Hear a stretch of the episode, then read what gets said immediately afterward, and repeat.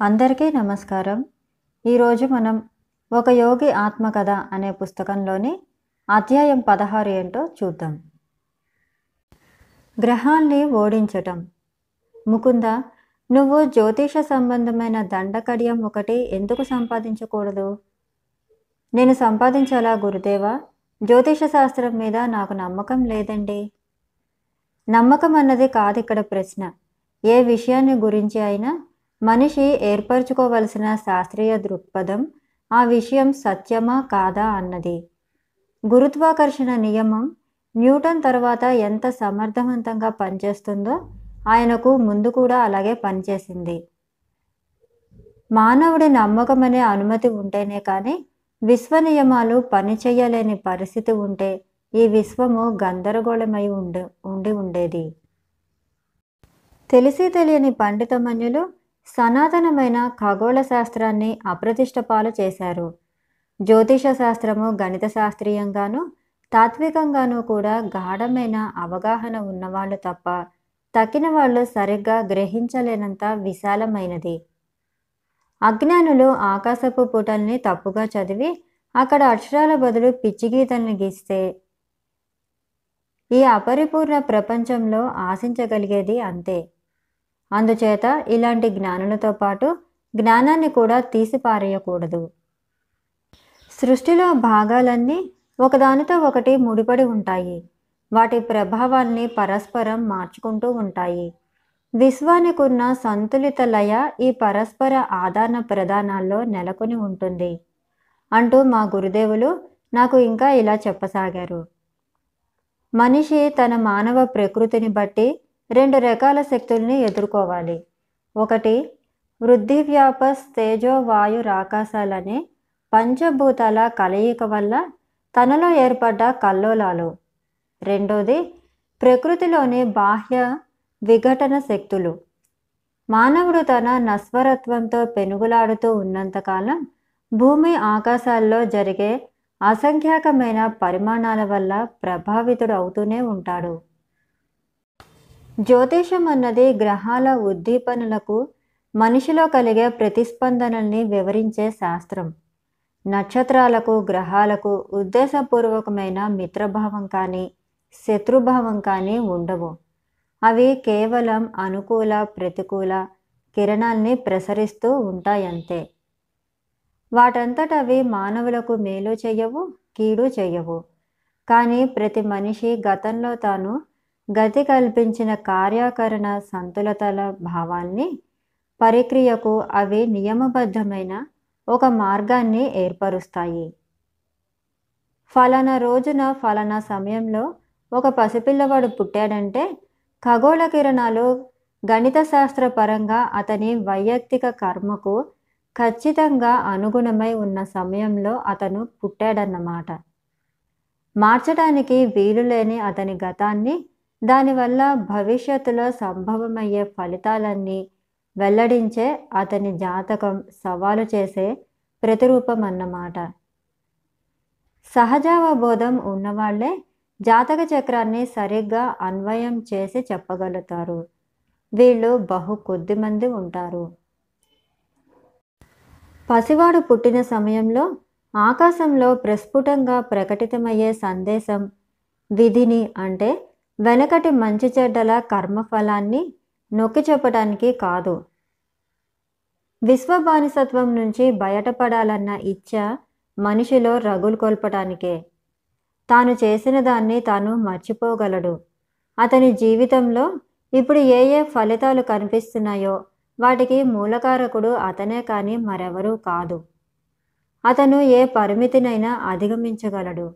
కారణం ఏమిటంటే అసలు ఆ పరిమితిని తన కర్మల ద్వారా ఏర్పరచుకున్నవాడు తానే కనుక. అతనికి గ్రహపరమైన ఒత్తిళ్ళకు లొంగని ఆధ్యాత్మికమైన వనరులు ఉన్నాయి కనుక. జ్యోతిషం మీద మూఢభక్తి మనిషిని యాంత్రిక మార్గదర్శకత్వం మీద గుడ్డిగా ఆధారపడే మరమనిషిగా తయారు చేస్తుంది. కానీ వివేకవంతుడు తన భక్తి ప్రపర్తులను సృష్టి మీద నుంచి సృష్టికర్త మీదకి మళ్ళించి తన గ్రహాల్ని ఓడిస్తాడు. అంటే తన గతాన్ని వమ్ము చేస్తాడు. పరమాత్మతో తనకు గల ఏకత్వాన్ని అతను ఎంత ఎక్కువగా గ్రహిస్తూ ఉంటే భౌతిక ప్రపంచం అతని మీద ప్రాబల్యం వహించటం అంతగా తగ్గుతూ ఉంటుంది. ఆత్మ ఎప్పుడూ స్వేచ్ఛగా ఉండేదే. దానికి పుట్టుక లేదు కనుక చావు లేదు. గ్రహ నక్షత్రాలు దాని మీద ఆధిపత్యం వహించలేవు. మనిషి అంటే ముఖ్యంగా ఆత్మ. ఒక శరీరం కలిగి ఉన్నాడు. అతను తానెవరో సరిగ్గా తెలుసుకున్నప్పుడు నిర్బంధకాలన్నీ అన్నింటినీ విడిచిపెట్టేస్తాడు. అతను ఆధ్యాత్మిక విస్మృతి అనే తన సాధారణ స్థితిలో గందరగోళంలో పడి ఉన్నంతకాలం పరిసర నియమం తాలూకు సూక్ష్మ శృంఖాలల్లో చిక్కుకునే ఉంటాడు. దేవుడంటే సామరస్యం. దేవుడితో ఐక్యానుసంధానం పొందిన భక్తుడు ఏ పని తప్పుగా చెయ్యడు అతని కార్యకలాపాలు జ్యోతిష్య నియమానుసారంగా సరిగా సహజంగా జరగవలసిన సమయంలోనే జరుగుతాయి.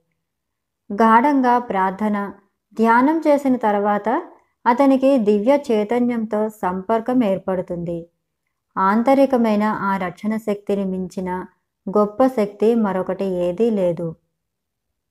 అయితే గురుదేవ నన్ను జ్యోతిష సంబంధమైన దండకడియం వేసుకోమని ఎందుకంటున్నారు? చాలాసేపు మౌనం వహించిన తర్వాత నేను ఈ ప్రశ్న వేయటానికి సాహసించాను. అంతవరకు నేను శ్రీ యుక్తేశ్వర్ గారి గంభీరమైన వ్యాఖ్యానాలన్నీ వంటబట్టించుకోవడానికి ప్రయత్నం చేశాను. అందులో భావాలన్నీ నాకు చాలా కొత్త. ప్రయాణికుడు తన గమ్యం చేరుకున్నప్పుడు మాత్రమే తన మ్యాపులు తీసిపారేయటం సబబు. ప్రయాణం చేస్తున్నప్పుడు అనువుగా ఉండే అడ్డదారిని ఉపయోగించుకుంటాడు.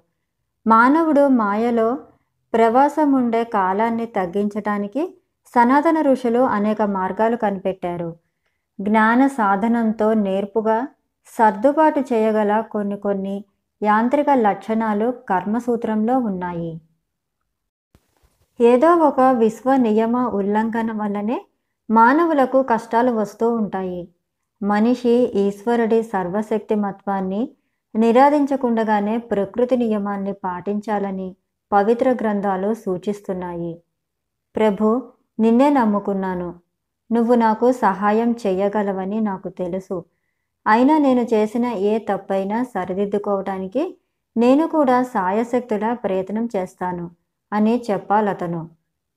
ప్రార్థన వల్ల సంకల్ప శక్తి వల్ల ధ్యాన యోగం వల్ల సాధు సత్పురుషులతో సంప్రదింపు వల్ల జ్యోతిష సంబంధమైన కడియాలు వేసుకోవటం వల్ల అనేక సాధనాల ద్వారా వెనకటి తప్పుల వల్ల కలిగిన దుష్ఫలితాన్ని చాలా వరకు తగ్గించుకోవచ్చు లేదా నశింపు చేసుకోవచ్చు. పిడుగుబాటు వల్ల తగిలే అదురు దెబ్బకు తట్టుకోవటానికి ఇంటికి రాగితీగా అమర్చుకున్నట్లుగానే దేహం అనే దేవాలయాన్ని కూడా కొన్ని పద్ధతుల్లో కాపాడుకోవచ్చు. విద్యుత్ అయస్కాంత వికిరణాలు ఈ విశ్వంలో అవిచ్ఛిన్నంగా ప్రసరిస్తూ ఉంటాయి. మనిషి శరీరానికి అవి మంచి చెయ్యవచ్చు చెరుపు చేయవచ్చు. అనేక యుగాల కిందట మన ఋషులు సూక్ష్మమైన విశ్వకిరణ ప్రభావాల దుష్ఫలితాన్ని పోగొట్టే సమస్యను గురించి ఆలోచన చేశారు. స్వచ్ఛమైన లోహాలు గ్రహాల ప్రతికూల ఆకర్షణలకు శక్తివంతమైన ప్రతిక్రియ చేసే సూక్ష్మకాంతిని విడుదల చేస్తాయని కనిపెట్టారు. కొన్ని ఓషధుల మేళనాలు కూడా సహాయకరంగా ఉంటాయని తేలింది. అన్నింటికన్నా బాగా పనిచేసేవి రెండు క్యారెక్టర్లకు తక్కువ బరువు లేని నికార్సైన రత్నాలు. జ్యోతిష శాస్త్రానికి వ్యవహారానుకూలంగా దుష్ప్రభావాల్ని నిరోధించే ఉపయోగాలు ఉన్నాయి. కానీ వాటిని గురించి భారతదేశానికి వెలుపల జరిగిన పరిశీలన మాత్రం చాలా తక్కువ. చాలామందికి తెలియని యథార్థం ఒకటి ఏమిటంటే సరైన రత్నాలు లోహాలు ఔషధులు కావలసిన బరువు ఉంటేను వాటిని ధరించినప్పుడు అవి చర్మాన్ని తాకుతూ ఉంటేను తప్ప వాటి వల్ల ప్రయోజనం ఉండదు. గురుదేవ నేను తప్పకుండా మీ సలహా పాటించి ఒక కడియం సంపాదిస్తాను. గ్రహాన్ని ఓడించటం అన్న ఆలోచన నాకు చిత్రంగా ఉంది. సాధారణ ప్రయోజనాలకైతే నేను బంగారం వెండి రాగితో చేసిన కడియం వేసుకోమంటాను. కానీ ఒక నిర్దిష్ట ప్రయోజనం కోసం నువ్వు వెండి సీసంతో చేసింది సంపాదించాలి అని చెప్తూ శ్రీ యుక్తేశ్వర్ గారు జాగ్రత్త కోసం కొన్ని సూచనలు కూడా చేశారు. గురుదేవ నిర్దిష్ట ప్రయోజనం అనటంలో మీ అభిప్రాయం ఏమిటి?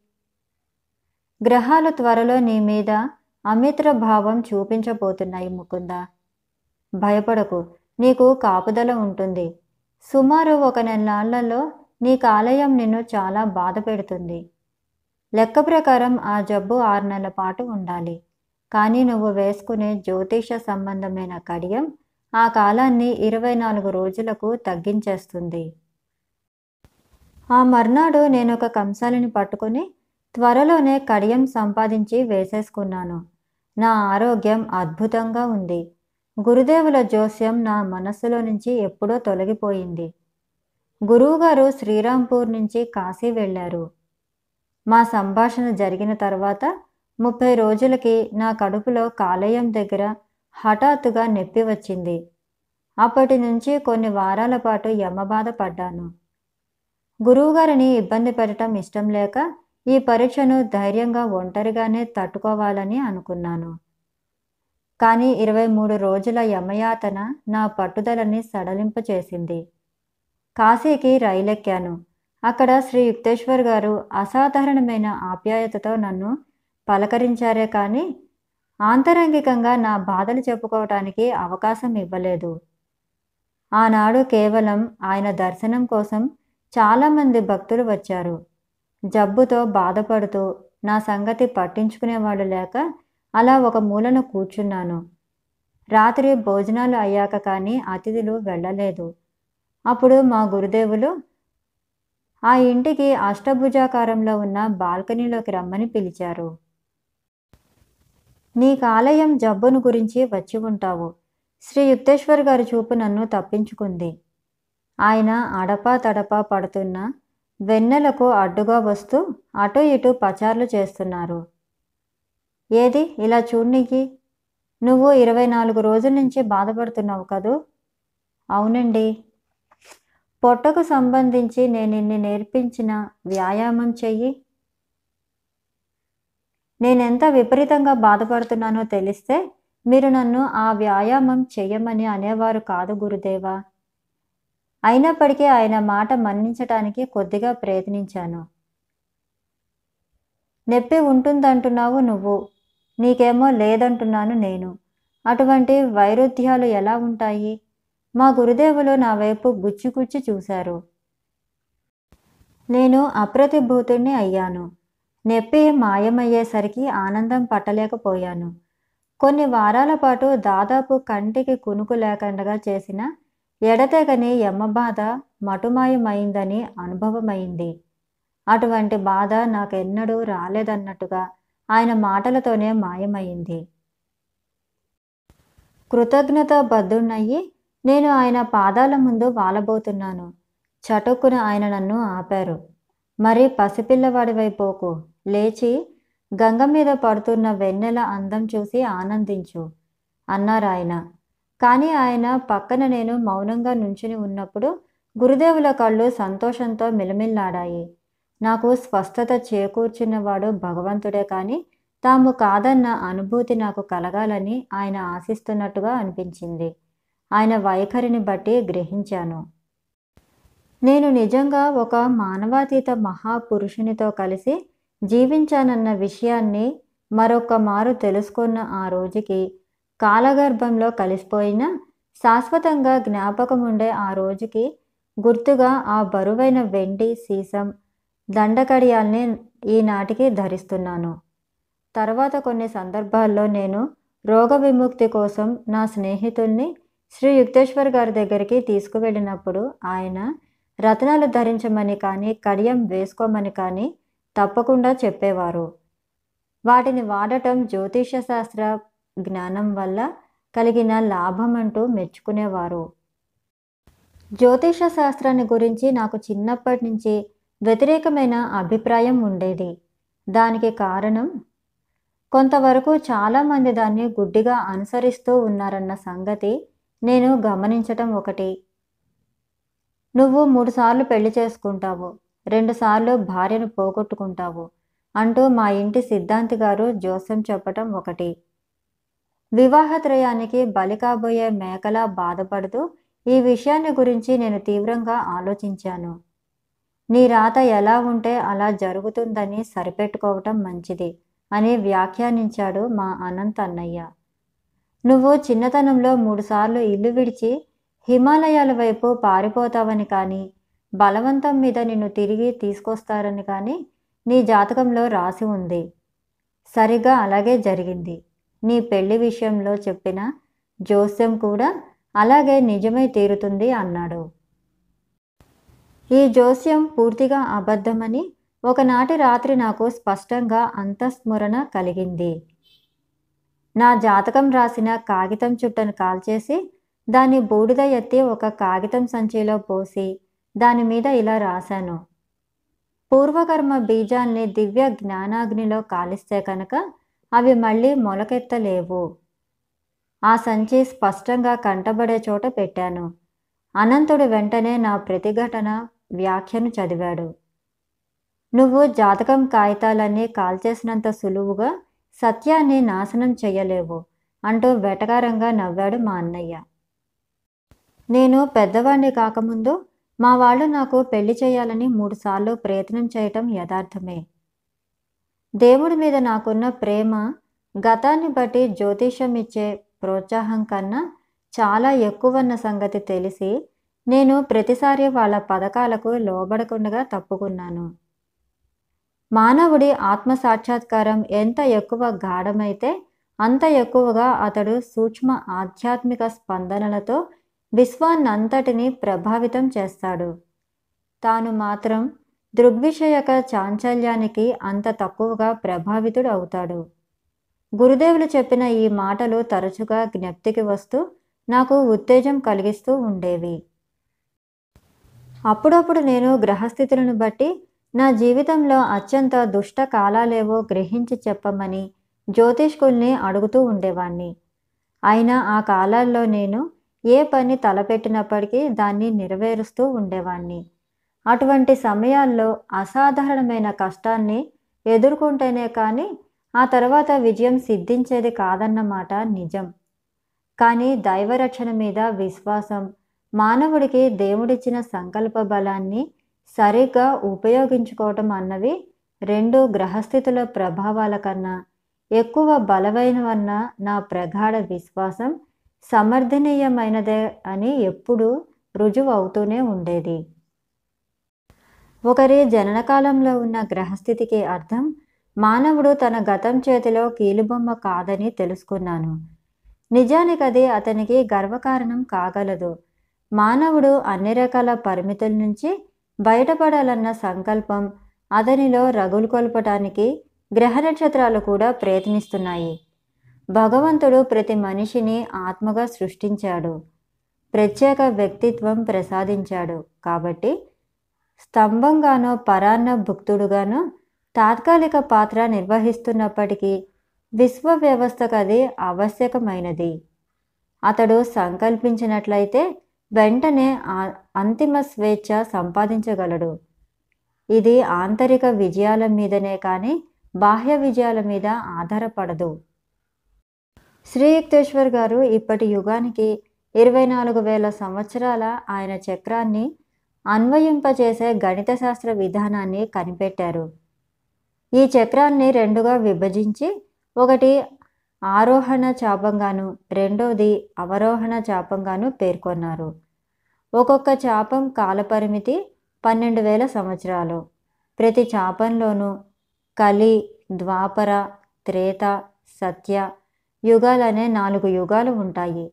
ఈ నాలుగు యుగాలన్నీ గ్రీకు మతాల అనుసారంగా లోహ కాంస్య రజత స్వర్ణయుగాలని అంటారు. మా గురుదేవులు రకరకాల లెక్కలు కట్టి ఆరోహణ చాపంలోనే కడపటి కలియుగం అంటే లోహయుగం క్రీస్తు శకం ఐదు వందల ప్రాంతంలో మొదలైందని నిర్ధారణ చేశారు. పన్నెండు వందల సంవత్సరాల కాలపరిమితి గల ఈ లోహయుగము భౌతికవాద ప్రధానమైన కాలం. క్రీస్తు శకం పదిహేడు వందల ప్రాంతంలో ముగిసింది.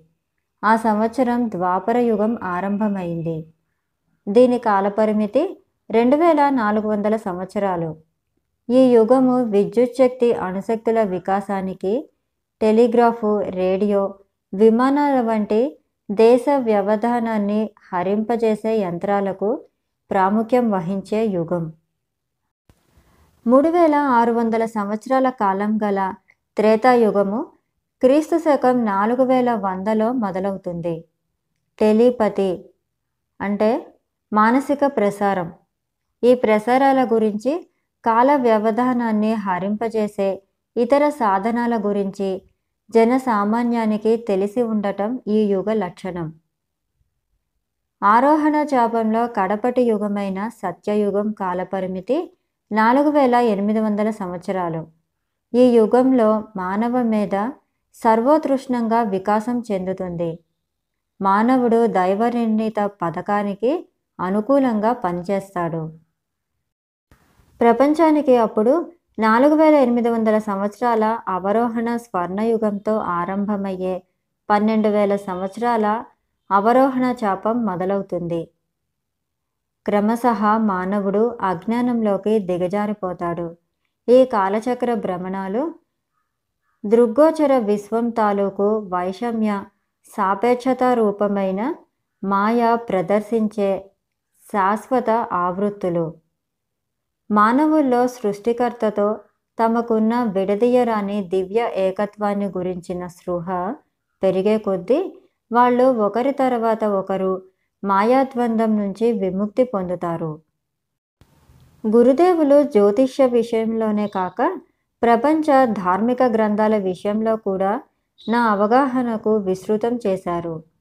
పవిత్ర గ్రంథాన్ని ఆయన మనస్సు అనే నిర్మల ఫలకం మీద పెట్టి సహజావబోధయుక్తమైన అనే శాస్త్రంతో విశ్లేషిస్తూ ఉండేవారు.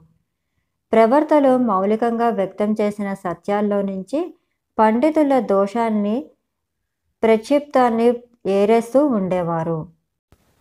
చూపును ముక్కు కొన మీద నిలపాలి. భగవద్గీతలో ఉన్న ఒక శ్లోకానికి తప్పుడు వ్యాఖ్యానం ఇది. ప్రాచ్య పండితులు పాశ్చాత్య అనువాదులు చాలామంది దీన్ని అంగీకరించారు. గురుదేవులు దీన్ని వేళాకోళంగా విమర్శిస్తూ ఉండేవారు. యోగి అనుసరించే మార్గమే వింత మార్గం.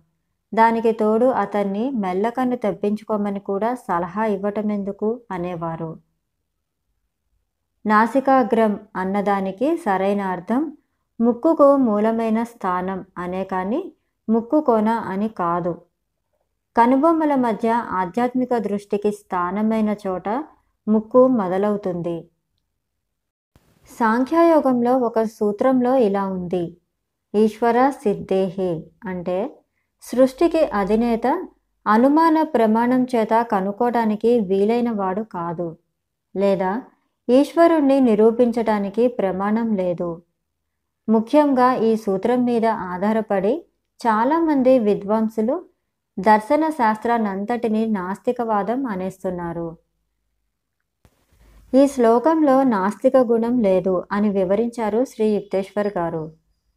అందులో సూచించేదల్లా తుది నిర్ణయానికి ఇంద్రియ జ్ఞానం మీదే ఆధారపడి ఉండే అజ్ఞానానికి ఈశ్వరుణ్ణి నిరూపించే ప్రమాణం అజ్ఞానంగానే ఉంటుందని. కాబట్టి దానికి అస్తిత్వం లేదని. ధ్యానోత్పన్నమైన అచంచల అంతర్దృష్టి గల నిజమైన సాంఖ్య దర్శనానుయానులు ఈశ్వరుడు ఉన్నాడని తెలుసుకోవడానికి వీలైన వాడని కూడా గ్రహిస్తారు. మా గురుదేవులు క్రైస్తవ బైబిలును చక్కని స్పష్టతతో వ్యాఖ్యానించేవారు. బైబిలులోని అమృతతత్వాన్ని దర్శించగలగటం స్వర్గం భూమి గతించిపోతాయి కానీ నా మాటలు మటుకు గతించిపోవు అంటూ ముందెవ్వరూ పలకనంత నిష్కర్షగా అత్యంత హర్షదాయకంగా క్రీస్తు చేసిన ప్రవచనంలోని సత్యాన్ని అవగాహన చేసుకోవటం నేను నేర్చుకున్నది. క్రైస్తవ మత సభ్యత్వంతో ప్రమేయం లేని మా హైందవ గురుదేవుల దగ్గర.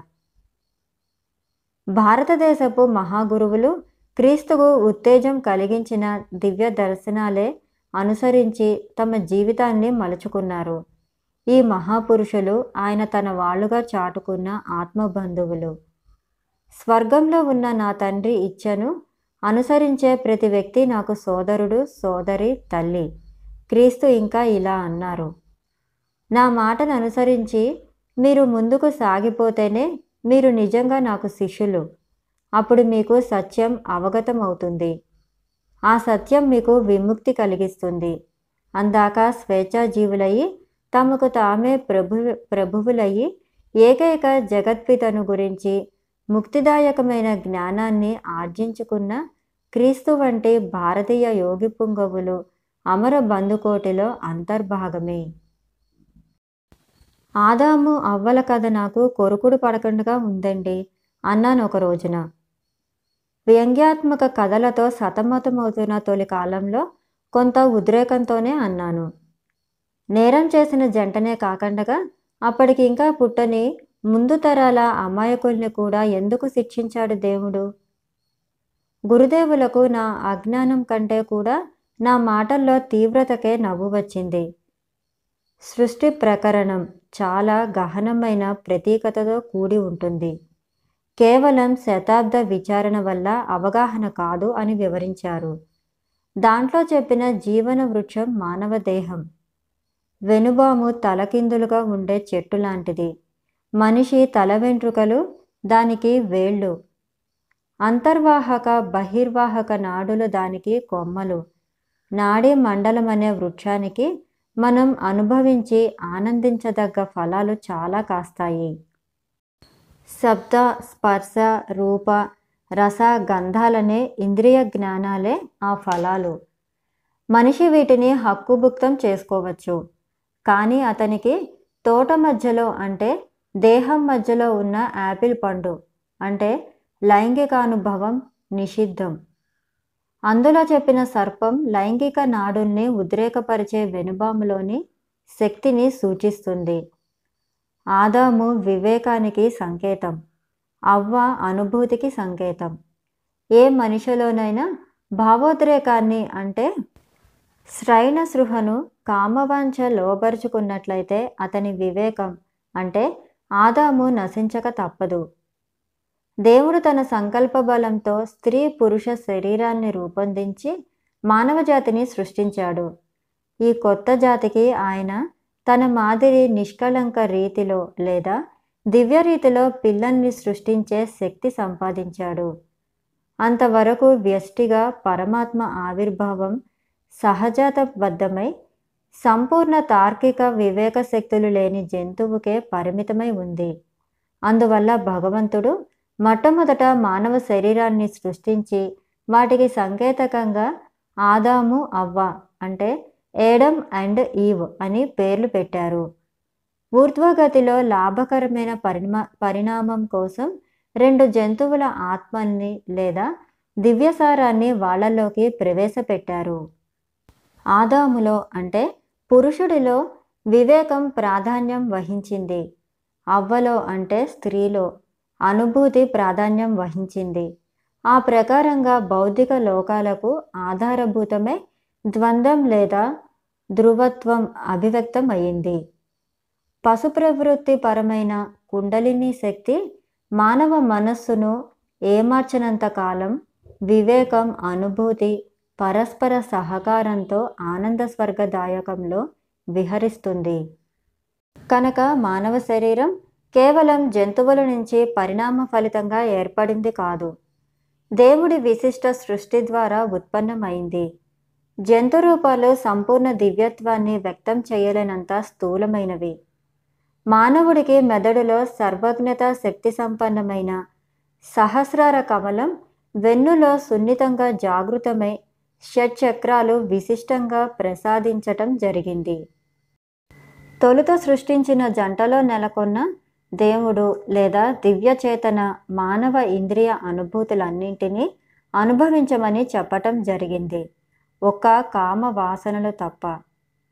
వంశవృద్ధి కోసం మానవులు హీనస్థాయి జంతు పద్ధతికి బందీలు అవ్వకుండా ఉండటం కోసమే వీటిని నిషేధించటం జరిగింది.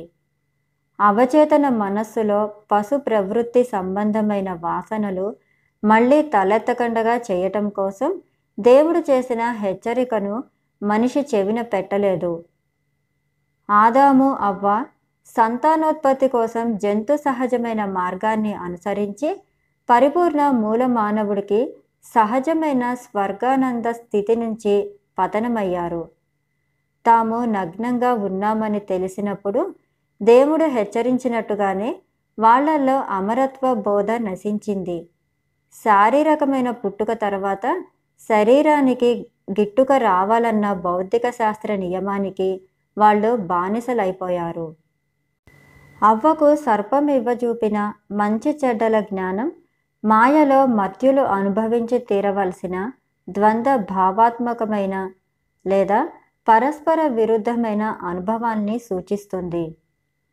మానవుడు స్త్రీ పురుష చైతన్యం లేక అనుభూతి వివేకాన్ని దుర్వినియోగం చేసినందువల్ల భ్రాంతిలో పడి దివ్య స్వయం సమృద్ధి అనే స్వర్గ వాటికలోకి ప్రవేశించే హక్కు కోల్పోయాడు. తన తల్లిదండ్రుల్ని అంటే ద్వంద్వ ప్రకృతిని ఏకీకృత సామరస్యానికి అంటే ఈడెన్ వాటికకు చేర్చి అక్కడ పునర్ప్రతిష్ట చేయవలసిన వ్యక్తిగతమైన బాధ్యత ప్రతి మానవుడి మీద ఉంది. శ్రీ యుక్తేశ్వర్ గారు తమ ప్రసంగాన్ని ముగించగానే నేను జెనిసిన్ గ్రంథం పుటల వైపు కొత్తగా గౌరవంతో చూశాను. పూజ్య గురుదేవ ఆదాము అవ్వల సంతానంగా వారి పట్ల నెరవేర్చవలసిన సముచితమైన కర్తవ్యం నా హృదయంలో ఇప్పుడు మొట్టమొదటిసారిగా స్పందిస్తోంది. సనాతన హిందూ గ్రంథాల్లో ఉన్న ఖగోళ శాస్త్ర సంబంధమైన ప్రస్తావనని బట్టి పండితులు గ్రంథకర్తల కాలాన్ని నిర్ధారణ చేయగలుగుతున్నారు. ఋషుల శాస్త్రీయ విజ్ఞానం ఎంతో మహత్తరమైనది. జ్యోతిష సంబంధమైన వ్రతాధికాలు జరిపేందుకు శుభలగ్నాలు నిర్ణయించటానికి వీలైన ఔపయోగికరమైన విలువగల ఖగోళ శాస్త్ర పరిజ్ఞానంలో హిందువులు క్రీస్తు పూర్వం మూడు వేల వంద నాటికే ఎంతో అభివృద్ధి సాధించారు. ఈ సంగతి సూచించే సునిశ్చితమైన ఖగోళ శాస్త్ర విషయాలు మనకు కౌశితకి బ్రాహ్మణంలో కనిపిస్తాయి.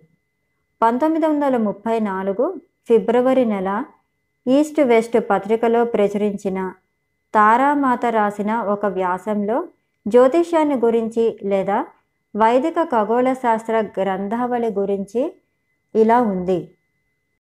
భారతదేశాన్ని ప్రాచీన దేశాలన్నింటికీ అగ్రస్థానంలో నిలిపి విజ్ఞాన్వేషకులు దాన్ని పవిత్ర యాత్రాస్థలంగా చేసిన శాస్త్రీయ విజ్ఞానం దాంట్లో ఉంది. బ్రహ్మగుప్త అనే పేరుతో ఖగోళ శాస్త్ర గ్రంథం ఒకటి ఉంది. ఇందులో మన సూర్యమండలంలో ఉన్న గ్రహాల సూర్యకేంద్రక చలనం భూభ్రమణ మార్గ వక్రత భూమికున్న గోళాకృతి చంద్రుడి పరావర్తన కాంతి ప్రతిరోజు భూమి మీద తన అక్షం మీద చేసే పరిభ్రమణం పాలపుంతలో స్థిర నక్షత్రాల ఉనికి గురుత్వాకర్షణ నియమం వల వంటివే కాక కోపర్నికస్ న్యూటన్ల వంటి కాలం వరకు పాశ్చాత్య ప్రపంచానికి తెలియని వైజ్ఞానిక యథార్థాల ఎన్నింటినో ఈ గ్రంథంలో చేర్చటం జరిగింది. పాశ్చాత్య గణిత శాస్త్రాభివృద్ధికి అమూల్యంగా ఉపకరించిన అరబ్బీ అంకెలు అనేవి భారతదేశం నుంచి అరబ్బుల ద్వారా యూరప్కు తొమ్మిదో శతాబ్దంలో వచ్చాయి. భారతదేశంలో ఈ అంకలేఖన ప్రణాళిక ప్రాచీన కాలంలోనే రూపొందింది. భారతదేశపు అపార వైజ్ఞానిక వారసత్వాన్ని గురించి మరికొంత సమాచారం ఈ క్రింది గ్రంథాల్లో కనిపిస్తుంది. సర్ పిసి రాయ్ రాసిన history of Hindu chemistry. BSc రాసిన positive sciences of ancient Hindus. BK Sarkar రాసిన Hindu achievements in exact science. ఆయన రాసిన the positive background of Hindu sociology. UC Dutt రాసిన materia medica of the Hindus. ఇక్కడ దర్శనం అంటే ఒక సాధువు కేవలం చూసినంత మాత్రాన్నే లభించే అనుగ్రహం. మా వాళ్ళు నాకిచ్చి పెళ్ళి చేయాలని చూసిన పెళ్ళి కూతుళ్ళలో ఒక అమ్మాయికి ఆ తర్వాత మా పినతండ్రి గారి అబ్బాయితో పెళ్ళయింది. అతని పేరు ప్రభాస్ చంద్ర ఘోష్.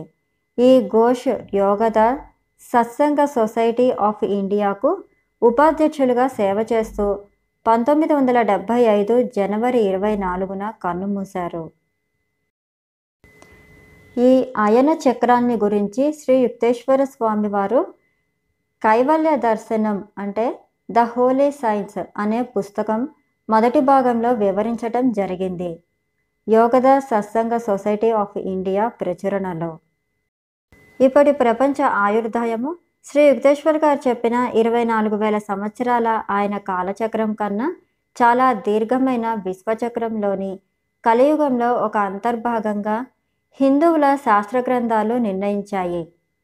ఈ గ్రంథంలో చెప్పిన విశ్వచక్రం కాల విస్మృతి చాలా సంవత్సరాలు ఉంటుంది.